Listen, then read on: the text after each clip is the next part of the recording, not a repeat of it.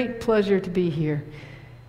As I'm worshiping, worshiping with you today, I, I feel so much how you love Jesus and you are receiving Jesus' love. It's clear from the, the way you worship, the way you greeted me. Uh, yeah, it's just really evident here. And uh, it's really a joy to be with you. So thank you for having me. And uh, let's. Uh, Let's listen to God together. We'll begin with uh, from the First Testament, the Old Testament, um, the prophet Isaiah. A couple of verses from Jeremiah. Did I just say Isaiah? Jeremiah. Yahweh pro- proclaims, The learned should not boast of their knowledge, nor warriors boast of their might, nor the rich boast of their wealth. No, those who boast should boast in this, that they understand and know me. I am Yahweh, who acts with kindness, justice, and righteousness in the world, and I delight in these things, declares Yahweh. And from the New Testament, from 1 Corinthians, Paul's letter to the church, little church in the city of Corinth. The message of the cross is foolishness to those who are being destroyed, but it's the power of God for those of us who are being saved. It's written in Scripture I will destroy the wisdom of the wise, and I will reject the intelligence of the intelligent. Where are the wise? Where are the legal experts? Where are today's debaters? Hasn't God made the wisdom of the world foolish? In God's wisdom, he determined that the world wouldn't come to know him through its wisdom. Instead, God was pleased to save those who believed through the foolishness of preaching. Jews ask for signs, and Greeks look for wisdom, but we preach Christ crucified, which is a scandal to Jews and foolishness to Gentiles. But to those who are being called, both Jews and Greeks, Christ is God's power and God's wisdom. This is because the foolishness of God is wiser than human wisdom, and the weakness of God is stronger than human strength. Look at your situation, Paul says to the Corinthians. When you were called, brothers and sisters, by ordinary human standards, not many of you were wise, not many were powerful, not many were from the upper class, but God chose what the world considers foolish to shame the wise. God chose what the world considers weak to shame the strong. And God chose what the world considers low class and low life, what is considered to be nothing to reduce what is considered to be something to nothing. So no human being can brag in God's presence. It's because of God that you're in Christ Jesus. He became wisdom from God for us. This means that He made us righteous and holy, and He delivered us, and we sang about that earlier. This is consistent with what was written. The one who brags should brag in the Lord, which is what Jeremiah just said, right? Let the one who boasts boast in this that He knows me. When I came to you, brothers and sisters, I didn't come preaching God's secrets to you like I was an expert in speech or wisdom. I had made my mind up not to think about anything while I was with you except Jesus Christ and to preach Him as crucified. I stood in front of you with weakness, fear, and a lot of shaking. Mm. Some of us. Um, have our greatest fear is public speaking, they say, for North Americans. So we can identify, right, with the fear and the trembling. My message and my preaching weren't presented with convincing, wise words, but with a demonstration of the Spirit and of power. I did this so that your faith might not depend on the wisdom of people, but on the power of God. Before we kind of dig into this scripture, or is a way to dig into the scripture, I invite you to reflect on a couple of questions here.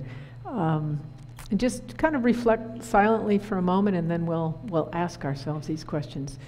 So think with me for a minute. Who in our society is likely to be the most overlooked or to get the worst treatment in hospital? Who are we most likely to listen to? So just think of those series first of questions, if we could flip back. Um, so, who in our society is likely to be most overlooked or to get the worst treatment in hospital? Who, uh, and I think, did we have one before that? But that's okay. Uh, but in contrast, who are we most likely to listen to? So, on the one hand, who's most overlooked gets the worst treatment. Um, and then on the other hand, who are we most likely to listen to? Uh, I don't know if there's a couple other questions there. I'll, yeah, who has the most doors open to them in our society, and who has the ear of legislators and politicians? So take a moment to think about those questions.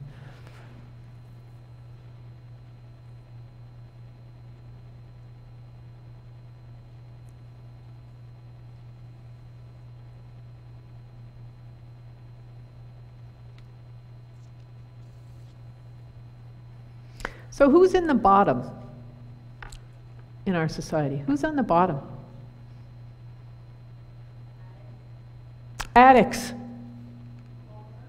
homeless, seniors, indigenous people, people with disabilities,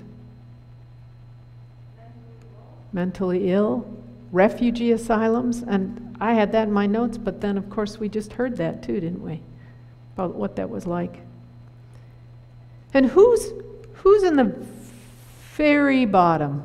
The very bottom. I think you, you've already really listed it drug addicts, homeless, refugee asylum seekers, people who are prostituted, who are incarcerated, and of course, many, disproportionately, so many of those are indigenous, black, or Asian and brown.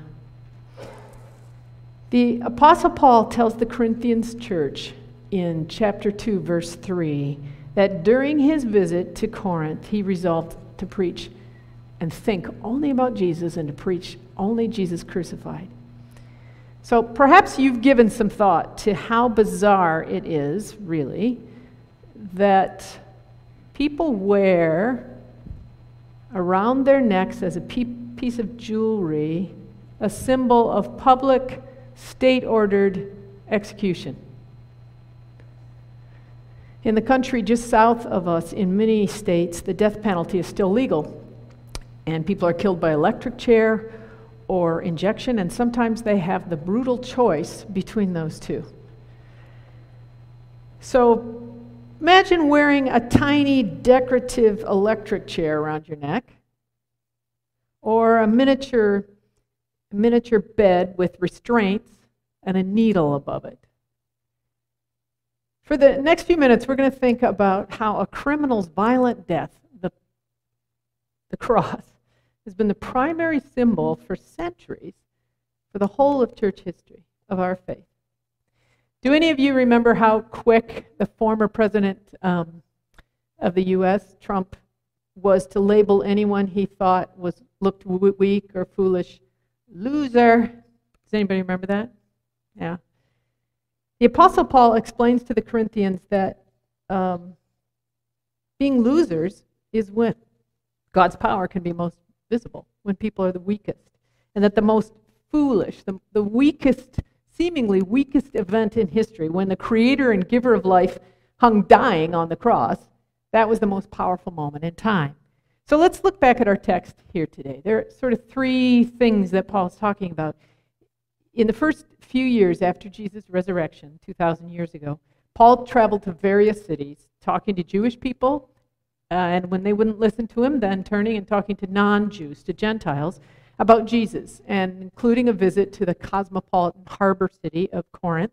Sounds a little bit like the city I live in in this region. Now he references his visit to Corinth to this little group of believers, and he reminds them first that preaching the execution of Jesus on the cross was a weak and foolish message. And then he, he says, he reminds them, most of you when you received the message, you were low in status. You were nobody in society. You weren't. You were low class. Did you did you notice all that? You were not all that. Is what he's saying to them. And he says, uh, maybe you noticed this. The various status markers, such as education, charisma, eloquent speech, money, physical strength, all the ways that human beings compete for power and compete to show that they are on top, show their value. Paul writes that the cross and the messengers of the cross shame and mock those who think they are above others. Verse 28 and 29. And God chose what the world considers low class and low life to be considered what is considered nothing, to reduce what is considered something to nothing so no human being can brag in God's presence. And so Paul then reminds himself, them that he was a weak preacher who spoke with fear and trembling. And sometimes people will say, well, Paul must have just been, this can't be true. I mean, people don't believe it because he was Paul. But obviously, God worked through a man who spoke with fear and trembling.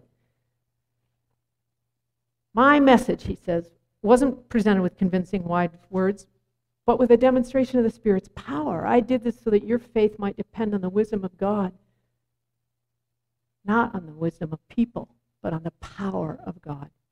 So it's exactly in Paul's weakness that God's strength was shown because God did all these miracles and healings to back up Paul's words, which weren't much. The problems in the Corinthian church were, were based, and you can, if you read Corinthians, 1 Corinthians again, you'll see this, that they were always based in conflict over status. Just like today, people with more money, more power, more open doors in society were trying to call the shots. For example, a few chapters later in 1 Corinthians 11, Paul describes how the Corinthian celebration of the communion meal, sometimes called the love feast, wasn't a loving experience and it wasn't much of a feast for all the people who were poor because the rich people ate and drank everything up before the poor people could get any. Which is why Paul warned them that those who eat and drink without understanding the body, and he was talking about Jesus' body, us, Jesus, brothers and sisters, people who eat and drink without understanding the body, drink and eat judgment on themselves. When the rich disregard the poor at the communion meal, they eat and drink judgment on themselves. So let's look at how God's weakness is actually strength and God's foolishness is wise. What's the weakness of the cross? Paul says, We preach Christ crucified, which is a scandal to Jews and foolishness to Gentiles. Jewish people knew that the Bible taught that anyone who hung on a cross was cursed. So for them, what could be more scandalous than to think of Almighty God becoming a humble human being the great I am, Yahweh, the great I am who deserves all glory and honor, would be born as a poor human and then be shamed and humiliated in a public execution. That was scandalous. And what is the foolishness of the cross? The Greek word here, actually, the word form here is moron. The word we, we get our word moron, um, which is intellectual deficiency, moronic for the Greeks who valued logic, the message of a God who becomes human, allows himself to be subdued, tortured, publicly executed is illogical. It's completely foolish. It really is nonsense, isn't it? It, does, it doesn't make any sense. How can death defeat death? How can violence defeat violence? And the Son of God, who lived in intimacy from eternity with the Father in heaven, at that moment on the cross, we sang about it. At that moment on the cross, the Father turned God's back on God the Son because God the Son was dirty and full of shame and smelled bad with our sin, with our guilt, and with our shame. Well, so, okay, we can see how it's foolish, can't we? We can see how it seems weak. So, how is God's weakness strength? What's the strength of the cross? Well, it's that in his death, all the powers, the forces in the universe, the created forces, powers that God made, but which have become corrupted. I mean, you only have to look at You only have to look at the places where we invest our money to see how forces, powers have been corrupted. Things that you'd think could be good. Things like alcohol and sex. And, I mean, you could list all these beautiful powers, family, and how they've been corrupted. And, and in the cross, the scripture says there is this great cosmic battle between good and evil, and God's upside down kingdom was brought into history in Jesus' death. And we're still waiting for it to be fully realized. Amen? Boy, are we waiting. Boy, are we longing. Boy, are we praying for justice and an end to the things that our sister shared this morning and many other things. The oppression of the rich over the poor, the strong over the weak. But one day, Jesus said to his friend John, who was being persecuted and in exile on a little island for his faith, one day Jesus came to John or maybe a series of days. We got 22 chapters of the book of Revelation, but he came and he revealed to John these words that one day the Lamb of God will come and be with God's people. And in that moment, there will finally be no more death, no more mourning or crying or pain, because the Lamb of God who was sacrificed on the cross will be present. And what's the wisdom of the cross? The wisdom of the cross is that the power who created all the powers was stripped of all power. God, who is himself love, experienced violence of death. And in so doing, overcame death and hatred and evil with love. Paul says he chose to preach Christ crucified because the core of the gospel is that in weakness, God shows strength. But this has been true all through salvation history. I mean, think of, you could all think of so many examples. Any of you who's been reading the Bible, you could think of so many examples of how God uses the weak and the lesser. But I'll give you a few for a moment. Think about the fact that oh, only four women are listed in Jesus' lineage, and they're all women with no status. Tamar prostituted herself to get justice from a man who was depriving her of, his, of her rights. Rahab was a prostitute and a non Israelite, an alien, who put herself and her family at risk to hide Israelite spies, treason against her own nation. Ruth was an outsider, a non Israelite who'd come in desperate poverty to beg from an Israelite. And Bathsheba was the woman whom King David had taken from her husband to have sex with then made pregnant, and whose husband he then killed, had killed in battle. You could call these ancestors of Jesus his foremothers of shame, couldn't you? And yet, you see in their stories, if you read them, that each of them is the most righteous, courageous, and ultimately the most honored person in each of those biblical accounts. And think of how, on his time on earth, Jesus was always praising the alien, the outsider, the Gentile for their faith, people who were unclean and those who were considered sinners. Jesus lifted them up. And Jesus chose women to be his first witnesses to the resurrection. Check that out. He appeared to women first, even though he knew women weren't considered reliable and women weren't deemed to be credible witnesses in Jewish court. And sure enough, when the sisters went back to the other male disciples, they weren't believed by their brothers. God always turns things upside down.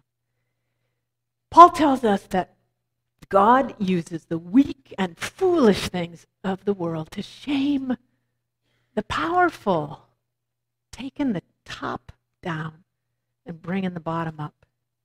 Paul tells us that there's two reasons why God chose the cross. So that none of us will depend on our own good looks, money, status, strength, power, but will depend on God alone.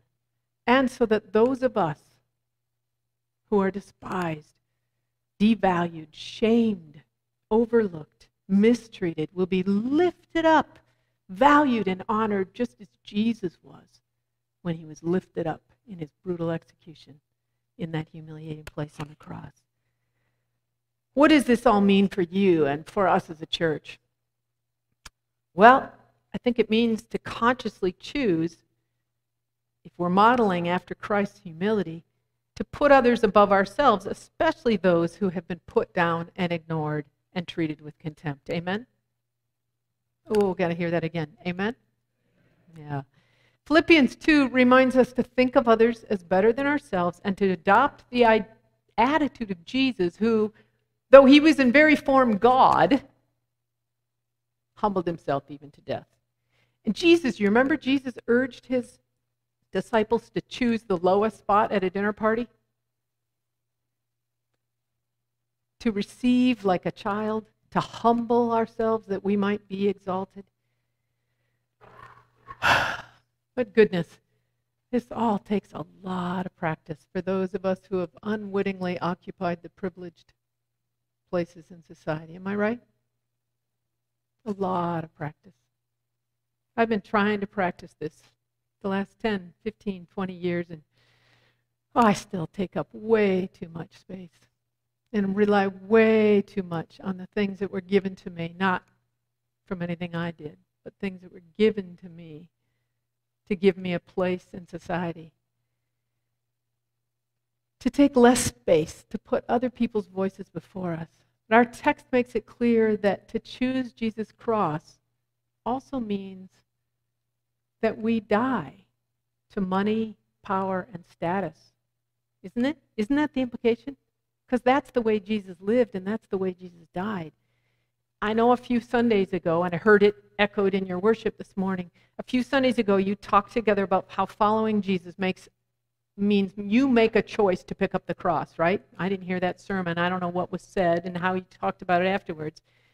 But in her book, Powers, Weakness, and the Tabernacling of God, the coming down of God to tent among us, Marva Dawn invites us to see God's methods of foolishness and weakness and to choose death to wealth, status, wisdom, and power.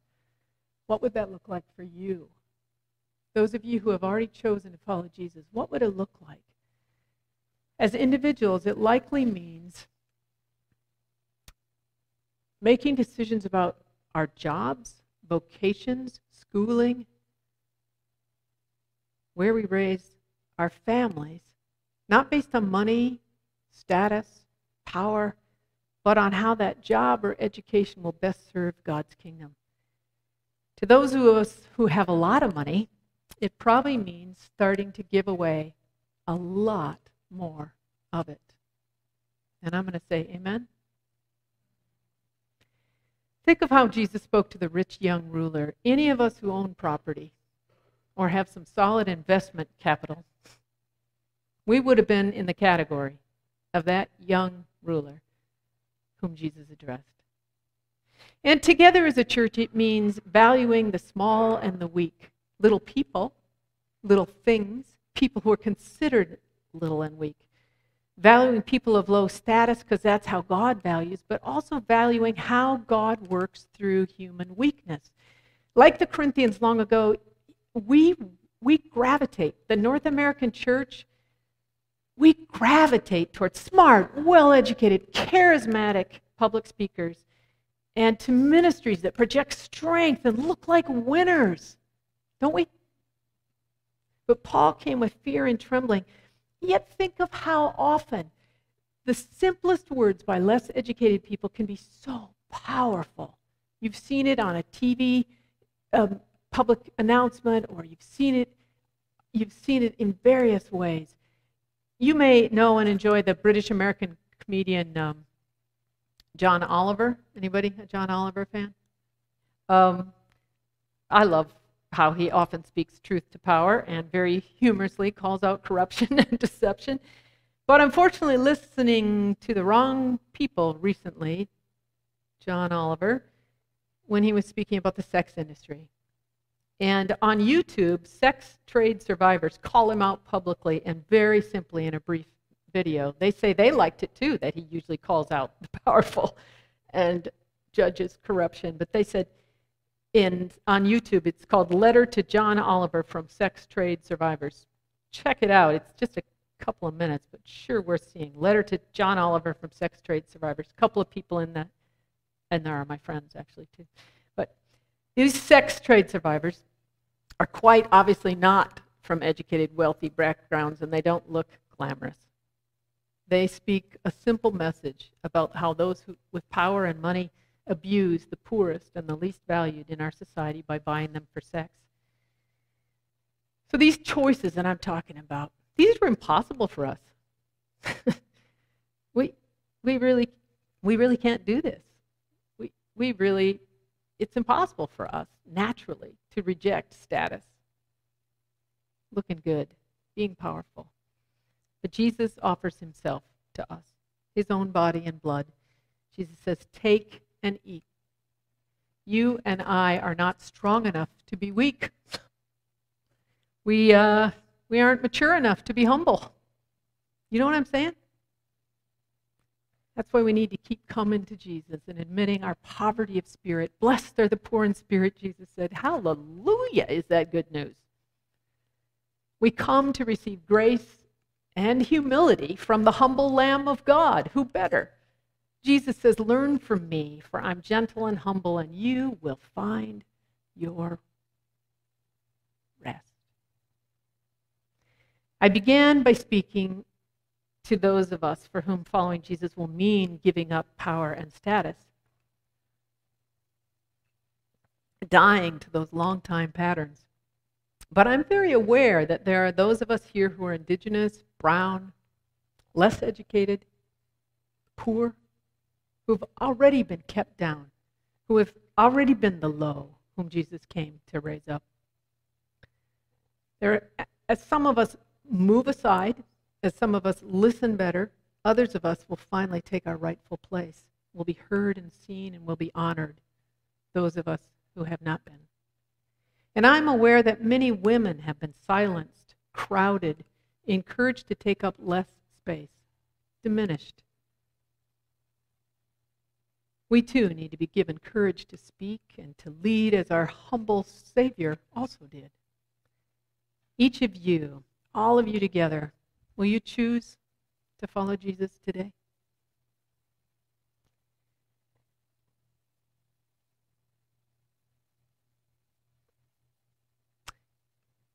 I want to invite you for just a moment. Uh, I don't know when your worship usually ends, but I'm going to take a risk that we could take a minute and um, turn to someone near you and ask them, How is the Holy Spirit speaking to you? And if you don't know the person next to you, maybe you could introduce yourself.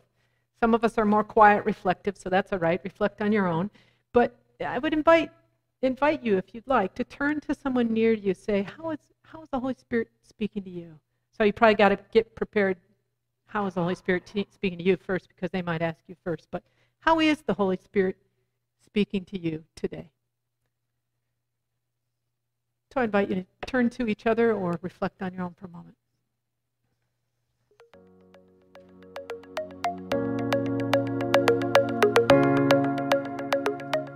Thank you for listening to the Willoughby Church Sermon Podcast. The Willoughby Church Podcast Network also has podcasts about discipleship, the Heidelberg Catechism, and even a podcast hosted by some of the youth. You can find out more about the Willoughby Church Podcast Network by going to willoughbychurch.com.